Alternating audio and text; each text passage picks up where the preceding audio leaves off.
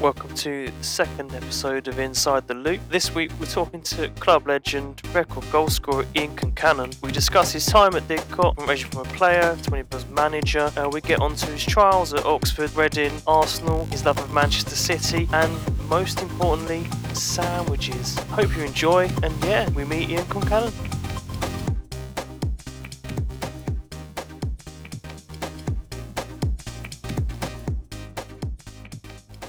First of all, thank you for taking the time this evening to spend with us. No problem. We've got quite a lot that I think we can get through. So first of all, obviously, spent a lot of time as a footballer in the lower league, and obviously at Didcot, club legend, you know, won FA Vase, record goal scorer. It can go on. So first of all, for for those who don't know, or even the ones who do, I mean, tell us a bit about yourself and your time at Didcot, and yeah, and how you think it it went really as part of your career. Yeah, so I mean, I, I've been playing football since I was five, to be honest. Got picked up by Oxford United as a kid at nine, went through their School of Excellence from 10 to 13. At 14, I was asked to sign schoolboy forms, which basically stopped any other club from trying to, to take you away. At the time, I was also had a couple of trials at Arsenal, and they were keen to to sign me as well. But I wanted to stay at Oxford. To be fair, I've been there for so long. I knew you know a lot of my friends were there. My, my, my dad at the time was said, you know, he's enjoying his football. Let's just see how he gets on. And he got to the situation where the then Oxford United manager Brian Horton and Malcolm Elias and Maurice Evans came around my house, sat my dad down, sat me down, and said, you know, we want him to sign. And in the end, they um, at 13, they offered me a YTS apprenticeship, which at the time was they've never done that before. Put that on the table. So I agreed to sign schoolboy form. So I went through schoolboys, did my apprenticeship from 16 to 18. Loved every single minute. To be fair, it's uh, probably it's called a scholarship now in modern football, but it's character building. It's you know you're in every day, you, you train, you clean the players' boots, you do duties around the ground, and it's all character building, and it, really does set you up. Went all the way through, played in the youth team, played in reserves, top scorer in the youth team, won the Southern Counties Cup, which was uh, a fantastic experience over over two legs against Coventry at the old Highfield Road Stadium. Um, we won 3 2 on aggregate, and I got all three. Yeah, had a really good couple of seasons. Scored lots of goals. Was very, very unfortunate not to be taken on as professional, and um, that was a hard one to swallow. Drifted into non-league. Uh, played for Oxford City. Played over 100 games for Oxford City. Started off in their reserves. Um, got into the first team never really had a proper decent run until Kevin Brock came on board and, and, really enjoyed my football there. Unfortunately, the club got relegated. I went to Thame with Andy Sinnott, but Andy was blessed with people like Mark West up front, who was, as a youngster for me watching, was fantastic. Well, the guy could finish, really could finish. Went to play for AFC Wallingford for a couple of seasons. Again, enjoyed my football there, scored lots of goals, came runners up in the combined counties. And then I moved to Hampden Town the following summer and I was made captain. I didn't really want to be made captain and wasn't really comfortable and wasn't really enjoying it that much. With about a month of the season in, Didcot came calling and that was it. Over I went and uh, thoroughly enjoyed it it's a very illustrious journeyman career in the, in the nicest way of saying that. Take you back to Oxford if we can do. I think I've written down here you were there from was it nine till you left at eighteen? When, yeah. Um, could you possibly delve into how come the professional career contract didn't work out at Oxford? Football is a, a very ruthless game. Um, I can remember a, a, vivid conversation I had with my PE teacher at the time. He said, "You know, what what are you going to do when you leave school?" And my answer was, "I'm going to be a footballer." It's as simple as that. All I ever wanted to do, and it was, you know, I did everything I was asked to do, score goals. Wasn't the quickest, wasn't the strongest, but I could put the ball in the back of the net. A natural ability to do that. And I just think maybe that the manager at the time, Dennis Smith, maybe wanted something slightly different. Maybe he already had that in his in his first team squad. Yeah, nevertheless, it was a difficult period to to be told as a youngster, thanks but no thanks. And it was right at the end of the season. Oxford had been promoted to the first division. Yeah, I was looking for another club to have trials with. I did have trials with Reading, but a, a very freak, unfortunate incident or accident happened, which kind of curtailed that trial. So um, I drifted into non-league, but no, don't regret any of my time at Oxford at all. Loved every single minute. They uh, they, they, they, made me into the person that I was, um, nurtured me, taught me some fantastic things. You know, turned me from a boy into a man, and loved every single minute. And um, I don't have any regrets whatsoever. So probably tie into when we get onto when you were manager at Didcot in, in a little while. We say about clean players' boots and that, that humbling like character building. There's so many pundits gone about modern day footballers now and what that kind of lacks. Do you want to? What does that take in the effect on you as a player, as a person, and then going on to management, even at lower level? What does those experiences as a kid playing with the first team around Brian Horton? It kind of, um, unfortunately, Brian Horton um, left when, in the middle of my when I was a schoolboy, and in fact went on to manage my club, Manchester City. So it, it's a it's a bittersweet. To be fair, I didn't want him to go, um, but then again, he went to Manchester City and um, did ever so well for them. Yeah, so that was disappointing. But part of being a, an apprentice at the time, it is character building. You know, you have you have certain professionals that you look after. You know, you get their kit ready, you clean their boots, you are paired up, so you look after jobs, whether it be cleaning the home team dressing room, the away team dressing room, you look after the, the physio room, the coaches, you clean the toilets, you clean the showers. People might think, well, that's not particularly very nice. You know, how, how is that helping you be a professional footballer? But it's character building, it's doing the stuff, it's starting from the bottom and working up and you know, grafting and not taking anything for granted. And, you know, to be fair to the lads that were up there, you know, apprentices with me, Paul Powell, he was an apprentice. He was my my year at school. Me and Powley go back a long way, and you know we did it together and it's, it is character building and it builds you up and it and it tests you who you are as a person and it sets you up for good grounding to be fair. Imagine because i think even the thought of even people like my generation now it's like a test of like how much do you want it? Mm. this is one thing at the moment these boys are playing in towards say first division was at the time you left. That's obviously drive you on. And you say you left and you were captain and you, you we have offered captain and you were quite uncomfortable with being off that. that why was that? Just not. Well that was I, I was i wasn't i wasn't captain at oxford united. I was i was captain when i went to play for um, Amden Town. It's, it's yeah. I have been captain for for teams that you know if the captain's been suspended or or you know not available. I, I didn't see myself as a captain, sometimes I felt it was, you know, I'd have to be on the top of my game to be, you know, dishing out orders if people weren't pulling their weight. And if I wasn't quite playing as well as I wanted to be, I, I would have found it difficult to kind of, you know, bark out orders. So it was a role that I was offered that I reluctantly took. Um, I don't know if it was a, a, situation where they offered it me to keep me there.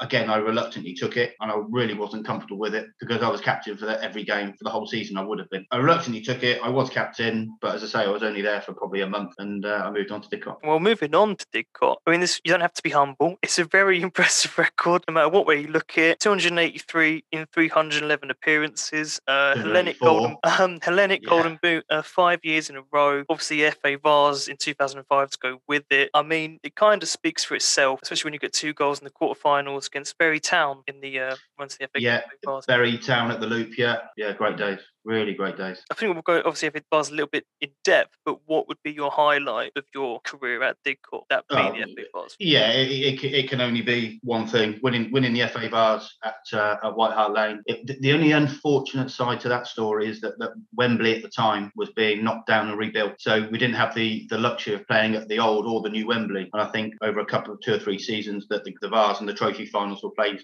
elsewhere, Villa Park, Tottenham, wherever. However, you know, to play at White Hart Lane, a very old historic football ground was a fantastic experience, and um, that is by far the biggest highlight of my playing career. Without shadow of doubt, and, and, winning it and winning it as well as we did, I don't think anybody can take that away from me. So, what's kind of the build-up in the dressing room between you lot ahead of a final? Because obviously, with, there's many people that have not played in finals or they're, they're supporters of teams who get to final. But you and you know others in the team were very lucky to play in the final. What is the build-up the week before? The hour before and you're turning out at White Hart Lane as well. So what is that mood in the camp like? Well, I mean, the week before we played in um we didn't win the league that season. We, we should have done. Um, we missed out by a, an admin error of all things. But we um, the week before the final, the FA Vase final, we played in a League Cup final at Milton against Carterton, and we beat them five 0 Could have been ten. Uh, the build up to the Vase final was just a typical normal week for a non-league club. We trained on the Tuesday. we trained on the Thursday. We even, I think, we had a very light session on a Friday morning at the club. We had lunch at the club, and then we we got a coach down to the hotel. We stayed overnight. We had a, you know, we had a bit of a bit of a swim in the in the pool and the jacuzzi, and we kind of chilled out and didn't do anything unusual. But the build up to the game in the morning, the build up going to the ground, getting into the ground, looking at the pitch, team talk. It wasn't any different to any other game that we played in that whole season. It was a this is just another game. And the, and the team spirit and the camaraderie and the togetherness we had kind of said, you know, this is this is the side that's going out there today. This is the side that's good enough to win this game of football. And we just did our jobs. And that sounds quite arrogant as a group of players, but that's a belief we had in ourselves. It's a juxtaposition, I suppose, where some managers prefer to say every game is a cup final, especially like relegation battles and title chases. But like you say there, if you just treat it as another game, I mean, is that quite difficult to switch into when you're looking at the stage and you're walking out and you're going, it doesn't feel like a normal game? I think sometimes it's, I mean, personal situations are different, but uh, you know, for a game of that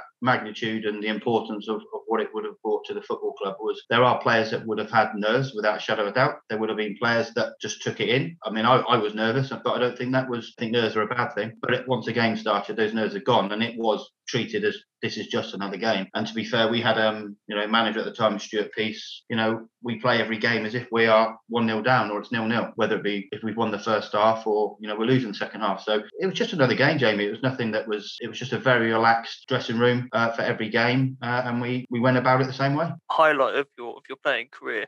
You obviously developed a partnership with Stuart Beavon, who obviously moved on to Weymouth and then up towards the Football League with Wycombe. 100 goal partnership. You're getting 60. Just put that in there. Uh, how, how was working with Stuart? Do you still have a relationship now? Did you manage to keep in contact? And how did you find your one time sharp partner playing in high level of football league. To be fair, when when when Bev came over, we had we had a, a few players that came over from the defunct AFC Wallingford side. So we had kind of you know a lot of players left due to the previous manager, uh, and then the two sides kind of combined, and it was the best of each side, and was just put together, and it and it just worked. And then Bev came over just from the first training session, from the first game. Me and him just clicked. It just worked. We knew each other's runs. We knew where the other person was going to be. We knew their strengths, we knew their weaknesses, and it was a, just a very good double act that worked. Bev was a, a, fantastic player. I remember Stuart Peace, the manager at the time, he used to call him the Wasp because he was busy and he was everywhere. You know, he could win a game single handedly. Great ability, sharp, quick, strong, could score goals. Yeah, and a, and a delight to play with. And it was no surprise that he went on and, you know, went to Weymouth and did well. He went to Wycombe, he went to Burton, went to Coventry on loan. It's no surprise he's had a good career. And I'm really pleased for him, to be fair, because he's a, he's a really, really nice lad as well. And every now and again, we exchange a text to see you know, how things are, or you might like someone on Twitter and what have you, and vice versa. So yeah, it's um, a great partnership. I want to kind of inter- intertwine that his progression up to the football league. Obviously, your ridiculous record, which is including I've got down here thirteen hat tricks. It's just ridiculous. Um, and, and I'm just I'm just wondering, in, in part of your career, did any clubs higher up the pyramid ever get in contact with you? Was there any move you wanted to happen, or other clubs wanted to happen? And to, to be honest, if, if another club had come in for me, I, I wasn't aware of it at the time. I don't think managers or clubs had to tell you if a, if another team was coming in, especially if it was higher. To be honest, there was nowhere else I wanted to go. I really enjoyed my football at Didcot. We played in quite a few changing teams, but decent teams, created lots of chances, played some really good players, and ultimately I was happy there. I had no reason to want to move because I was happy. I was playing football, and it, it was just a perfect fit. So, what would you say the secret to scoring at, at this level Hellenic or now the Southern level? What would you say? To score the amount of goals I have done in, in my career, I think that it's it's a it's a natural talent. I don't think it's something you can be taught. I think it's an instinct to be in and around a penalty box, six yard box,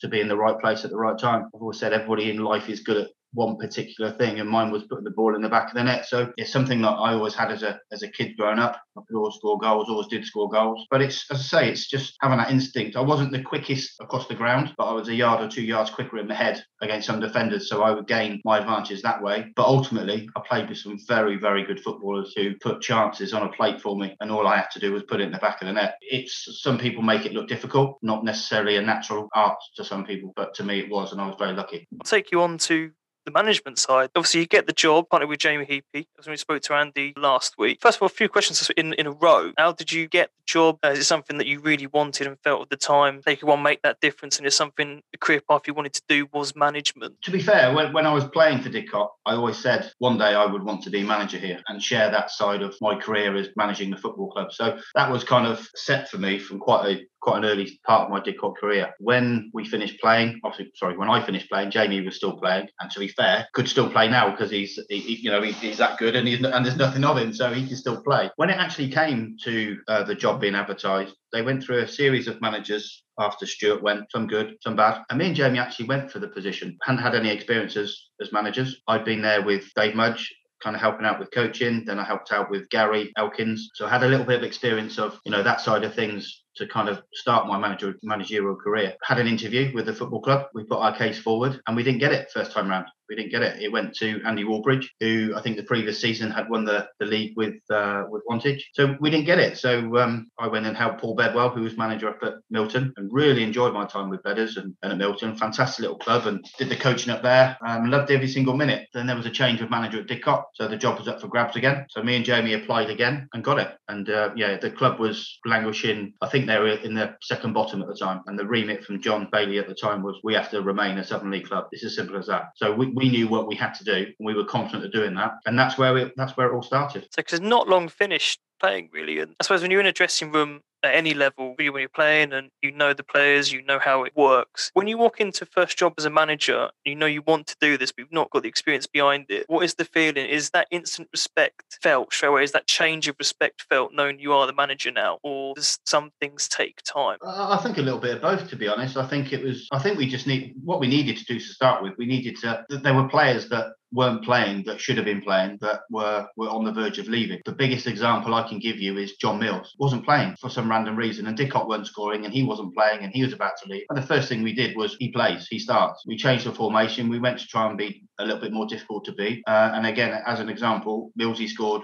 week after week, game after game. And we and we, you know, we went up the table. You know, we lost a few. You know, we won a few, and you know, we had some good good performances. But ultimately, Didcot weren't relegated that season. One masterpiece that we were very fortunate to get was the acquisition of Andy Sinnott. Himself and Jamie, obviously, there's you know there's lots of games of football played there. There's lots of experience, but we didn't have the managerial experience. Andy became available. We had a chat over a beer down the football club on a Thursday night. Remember it very well. I think my final words to Andy were, "Listen, I'll let we'll let you go away and think about it, and you know come back to us." His response was, "I've already thought about it. I'm in." We were we were chuffed to bits to get Andy on board because it gave us a different perspective on on games, on what Andy was responsible for for the training. The training was varied. It was good. It was sharp, and he brought a new lease of life to the football club. And um, he was a fantastic um, acquisition and still is for Jamie. That I do know. Is there any future endeavours into coaching? Is there anything that you'd like to do further into to that management going forward? To, to be honest, no. The situation's changed a little bit over the last three or four years. One thing I will say, I thoroughly enjoyed being manager with Jamie at Didcot. As I say, it was always a, one of my things that I wanted to do, um, and to do it with you know Jamie, one of my, one of my best mates anyway, was um, was even better. So had some great times. Unfortunate to miss out on playoffs. Got to the first round of the FA Trophy. Got to the first round of the FA Cup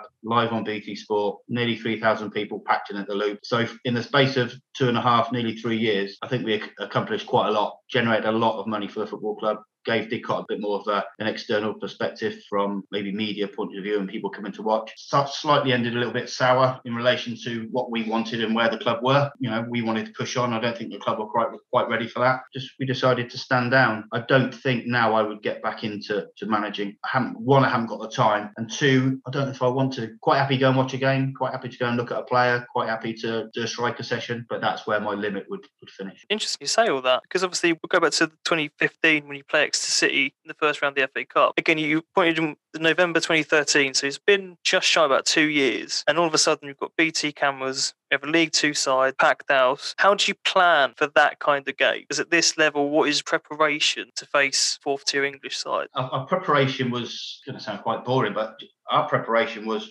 it's just another game again. We didn't really, we, we wanted to try and take any pressure away from the players. We wanted to try and get their minds to concentrate on this is, you know, this is okay, yes, it's a very big game and players probably won't play as bigger games in the future, but it was just a game of football. And we prepared with it the right way. My phone at the time, when the build up to the, the game, was just red hot. I'd finished one phone call from the, from the newspaper or the local TV, and they'll be picking up the phone to another one. I had a random call, uh, which I didn't know the number from, and it was Ian Darke from BT Sport.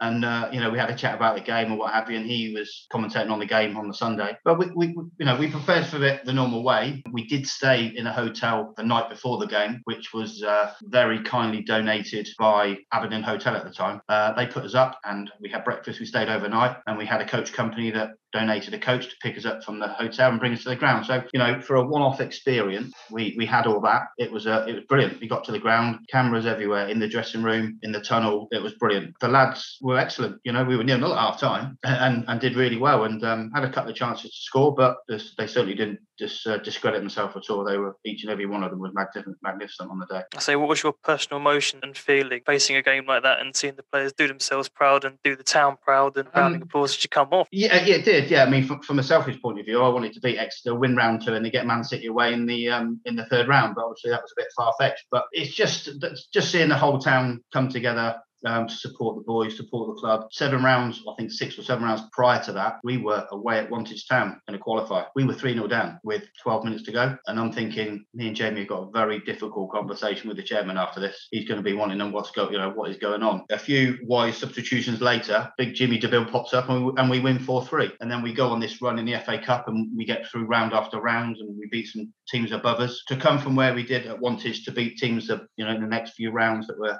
certainly leagues higher. The lads deserve that fixture. They deserve the draw. And again, they did themselves. They were fantastic, each and every one of them. And to see the whole town, well, most of the town come out and, and watch us, you know, at the end of the game, there wasn't a team talk. I just said to them, listen, we're going to walk around the ground and, and, and take it all in. They're clapping you because you've done ever so well. Enjoy it, soak it in. And that's exactly what we did. And, and when we finished the game, walking back towards the tunnel, Exeter gave us a, like a guard of honour going back into the into the ground because Paul Tisdale, the manager at the time, said to, to Jamie and I that, you know, you've got a good team, you play some good football and you were magnificent. And I thought that was a fantastic touch and just what the lads deserve. And obviously, that's just the fantastic, uh, you know, highlight of your of your time in charge. And we won't obviously go into too much of a detail, personal reasons. And we also spoke to Andy before. He said due to say what a lack of ambition following the FA Cup game to potentially push the club towards the playoffs. Is, is there any time with regret that you any regret you have on leaving, or or how do you look overall your time in charge? Did you achieve what you kind of set out to do? To be honest, we didn't. We we had one um, objective to start with, and that was we had to remain a Southern League club, which we did that season. I think we finished tenth. The following season, we finished seventh, which was one spot outside of the playoffs. So we didn't set ourselves. You know, we've got to get to the first round proper. The club would give us an idea of what they would like, generally based on along the lines of prize money. Didn't always agree with the figure quoted because it would have taken a lot. We just felt that after the FA Cup run, the money generated, that the club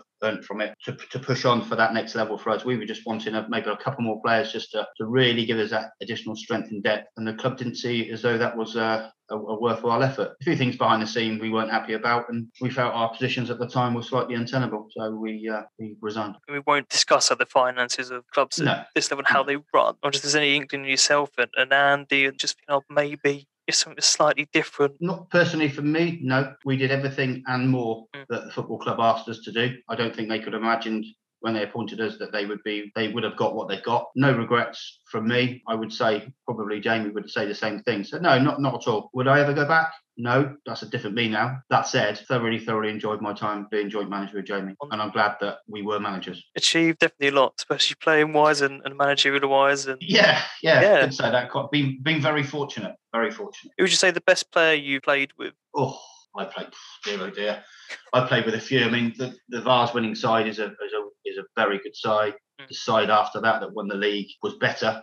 There's so many. Stuart Beavon up front was was brilliant to play with. Bradley Ward in midfield. For, I've never seen a midfielder score as many goals as him. Andy Parrott, Jamie Heapy. I mean, there's there's so many. I went to Hungerford for three seasons after Didcot, uh, another great football club. Had you know won the league there, won the league cup there. Played with Jamie Gosling. What what a player he is. Was so there's there's so many. If I had to pick my best eleven, it would be a difficult one, but the Vase team would take some beating. I was fortunate. I played against some good teams with good players. Um, well, moving on to part of yourself, really, you're obviously a Manchester City supporter. Yeah. I mean, what who kind of got you into City? Was it like your father? Was it friends, or just the first team you saw? And what what's the no. link fully behind it? So the link is that my, my parents, my mum and dad are from Moston in Manchester. My mum's side of the family were red. My dad's side of the family were blue. Um, although my mum has, uh, has has long ago since turned to blue, and that was it. That was that was my team. Went to watch watch them all over the place with with my dad and my brother, and, and that was it. Yeah, my dad was a City fan, and my brother's a City fan. My sister is, and and I am, and that's that's how it all started. I've got so many questions because where I'm Luton Town supporter myself, it's such a never the word is stigma, but where you obviously have a historical club that isn't necessarily say as successful as their rivals, Manchester United, and then a takeover does happen, and all of a sudden they're one of the most incredible teams to watch on the planet. Is there a pre-Guardiola esque era you prefer? Because obviously it's very easy to say, and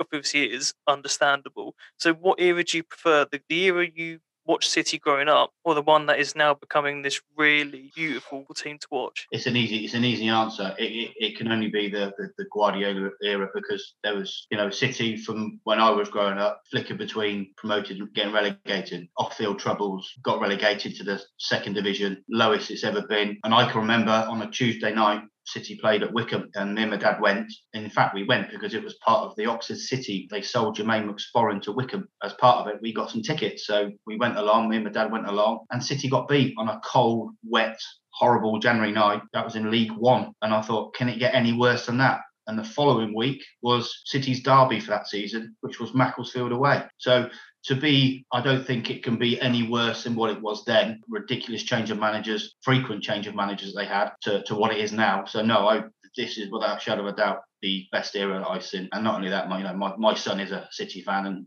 he'll always be a City fan. And for him to see this now is uh, is brilliant. It's fantastic to watch. I think it feels rewarding in a sense where you put up with the club that you love regardless. It is they are struggling. They are playing games that you just wouldn't imagine are regular fixtures. And now you know they have a Champions League final in mm. just over a week's time. Does it almost feel real as imagine yourself as a kid being in so and so much time being a Champions League final? You wouldn't probably believe it, would you? If you're going back to to like the late nineties, mm. you know, a European Cup final then or Champions League as it was was was it was only a dream. It was yeah, they do well to stay in the division, letting them get to a cup final. So I, I just think that football works in cycles. I think teams and sides have periods that they become good, then get promoted, they have a good bunch of players, and then it can go the other way as well. So City have been fortunate where they stayed in the Premier League, they had a new stadium out of nowhere they got taken over by the the Arab owners, and they've got a, a, completely bottomless pit of money, which helps, obviously. So you know, people get jealous and you know tie you with, oh, you're a City fan. You've been a City fan since 2008, have you? No, actually, I haven't. But it's uh, you know, whilst it's there and whilst they're playing well and winning trophies and, and getting in Champions League finals, it's um, yeah, I wouldn't change any of that. That is by far the best era to watch. Managed to go off or do you still stick to games in the Oxford area whenever you have time? No, to be fair, it's um, pre-COVID. If I had nothing on at the weekend or nothing planned, then you know I would try and get tickets, um, and I'd go as much as I physically can, whether it be up at the Etihad or if it's games down here. Um, I go quite a lot. I wanted to go to the Champions League final, but I don't think I'm going to get the chance to do that. But uh, I went to Milan a couple of years ago. I've been to I've been to Barcelona with Jamie and Andy for Champions League. So yeah, I, I, I, get a lot of games in to be fair, so I'm quite fortunate at that one. I just like watching them. There's nothing can beat watching your team home and away. It's no, no better exactly feeling. That. Exactly um, that. Exactly. We have a few questions. Some of them I won't know any context behind two of them. Speak about Paul Bedwell. He wonders if it's true that your father would give you a goal bonus throughout your career, and he and he just wants to know how much it was, if it's true. Yes, he did. It's it soon stopped after after a while. Let's put it this way: it would probably cover Bedder's pint and a burger or a kebab on a night out. Let's put it that way. You couldn't put that any better if you tried. um, a couple more. Take it back to the FA Vase quickly. Just purely the feeling of going on the cup run, the celebrations, and just the hangover after. I mean, how how was all that? You could remember it. yeah, I can. Oh, I can. It's it's it's not something that is uh, a block. It's, it was brilliant. The, the journey the journey back was fantastic. Lots of lots of alcohol that night. Got All back on the, the chairman, yeah. Oh, absolutely, yeah. Chairman had a bottomless pit of money that night. Not. Yeah, it was good. We got back to the football club, and I remember pull up outside, and there was bodies everywhere, bodies everywhere, waving, cheering. And we got into the big function room at the football club, and and it was absolutely heaving. Disco, the cut was being paraded around. Friends, family were there. Both bars were packed, and it was just a really memorable, fantastic night to celebrate and uh, yeah, everybody had far too much to drink, but it was good, well worth it. And then we had the then we had the open top tour around the town. Oh, excellent! Man, how does that make you feel? Does that make you feel? I think people can be obviously humble, and some players aren't in in every aspect. I mean, that must, regardless, lift your ego a little bit or does it not, or is it just you purely are yeah. reveling in that? Yeah, maybe. I, I, just think it was it was a really nice touch to be invited by I think it was either Didcot Town Council or the mayor to be. Um, you know, we had an open top ride up to the Civic Hall again. The people were lining the streets, and I remember it being a very wet day. So you know, we had an open top. We were on the top. We were getting wet, but there were people in the streets with umbrellas, waving flags, scarves, and that was another evening where it was a, a fantastic occasion, appreciated by the town council, and again we were well looked after, and that was another night, we then went back to the football club and carried on with the celebrations. So we, we made our celebrations last for at least two weekends, but it was um, it was brilliant. Yeah, it's all part of part of winning the Vase and being part of that. Who would you say your hardest opponent and forward slash like bogey team throughout your career? Did you just hate coming up again. We had a little bit of a problem playing against Highworth. They won the league when we won the Vase. We lost it on an admin error, as I said before, but they were always a difficult side to beat. I don't think we beat them away. They beat us at home. It was always a difficult place to go, and it's one ground that I never scored at. It's, it's the only ground in the Hellenic League I never ever scored at. Um, scored against them at home, but not away. And it was just I don't know what it was. It was just we never seemed to get the result we wanted. We won a couple of times, but we didn't win as much as we probably wanted to. So. Highworth, I would say. Got to come back out of retirement just to just to bag one there, haven't you? Yeah, you need to just sign on for the vets and just get a game at Highworth and just score, and then just stop playing again. That would be ideal. We'll be in contact with Jamie on some episode at some point, and I'll mention that to him. yeah, yeah, absolutely. Yeah, We talk about Stuart Peace, the manager of, of the cup final. What was he like to work under? I enjoyed playing for Stuart. To be fair, he was Pete Foley's assistant at the time. So when Pete walked away, um, Stuart was offered the job and took it. He was fortunate that the, the better players in Didcot stayed. AFC Wallingford better players kind of joined. He had a team that just basically was ripping teams apart. So we enjoyed playing for Stuart. To be fair, I enjoyed playing for Stuart. Didn't always see eye to eye, but that's because we both wanted to win. But I was there to score goals, and that was my job. So yeah, we achieved a lot together. And um, yeah, some players liked him, some players didn't, but can't be everybody's friend as a manager. You always upset somebody. Professionalism just sometimes has to get in the way, doesn't it? Yeah, exactly that. So yeah, no, no issues with Stuart. Um, good on a night out. Not so great with drinking too much beer, but can't have it all, can you? Not at all. Well, we've got two, I think, very important questions to, to sign off. So it's Paul again. He would love to know. must have nothing better to do tonight.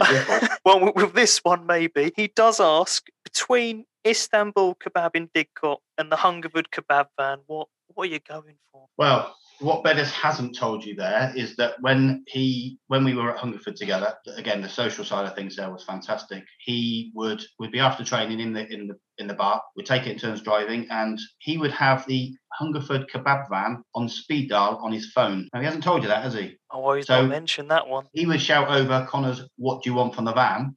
And I would probably go for a kebab, and he would go for basically cheeseburger, chips, and a drink. If you want to see somebody demolish a cheeseburger as quickly as him, watch him. But he eats like an absolute pig. Paul, you're coming on for the response.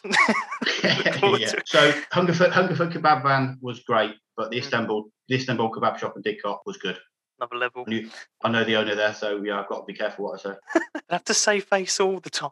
It's fine. say. And yeah, Jamie Heapy, he does ask, I just love this one. I just really want to know myself. He wonders, when he knows the answer, first and all, he, he wonders if it's true your dad once walked in on a team talk Ah. with a Sainsbury's packed lunch.